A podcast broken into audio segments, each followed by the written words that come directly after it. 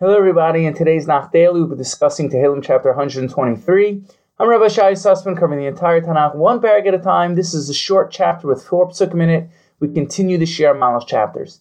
The general theme of this perek is about Am Yisrael being humiliated and disgraced in exile. In this chapter, the author compares our relationship with God to the one of a servant and master. Just like the eyes of a male servant look towards their masters, so too our eyes look towards Hashem. Similarly, just like a maidservant looks towards her mistress for mercy, so too we await Hashem's mercy. The Alshich HaKadosh asks over here, why does it give a male and female metaphor to say the same idea that we look towards Hashem? The Alshich answers and explains, the male servant is an allusion to the body, while the female maidservant is an allusion to the soul. Both the body and soul yearn to be redeemed.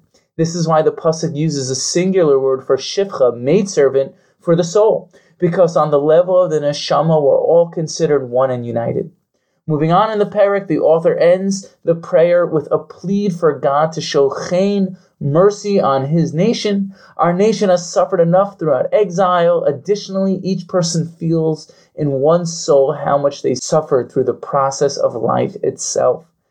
Now for the highlight pasuk. In verse 3, it says a more well-known pasuk, Chanenu Hashem Chanenu Kirav Savanuvuz. Show us favor, Hashem, show us favor. We have had more than enough of contempt. Rav Shimshon Raphael Hirsch explains a beautiful idea over here. It's precisely because we were ridiculed and humiliated throughout Galus, we turned our attention to working on Torah and mitzvahs. In many of our stops throughout the history of our nation, we didn't have fame and fortune compared to the other nations. Therefore, we put our energies into spirituality, prayer, and learning Hashem's Torah. This forced us as a nation to become more refined and elevated as a people. Even in our lowly state, we have the ability to cultivate an awareness of the divine presence.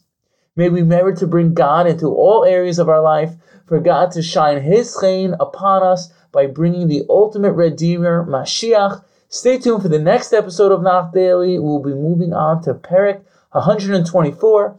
Thank you for listening and have a wonderful day.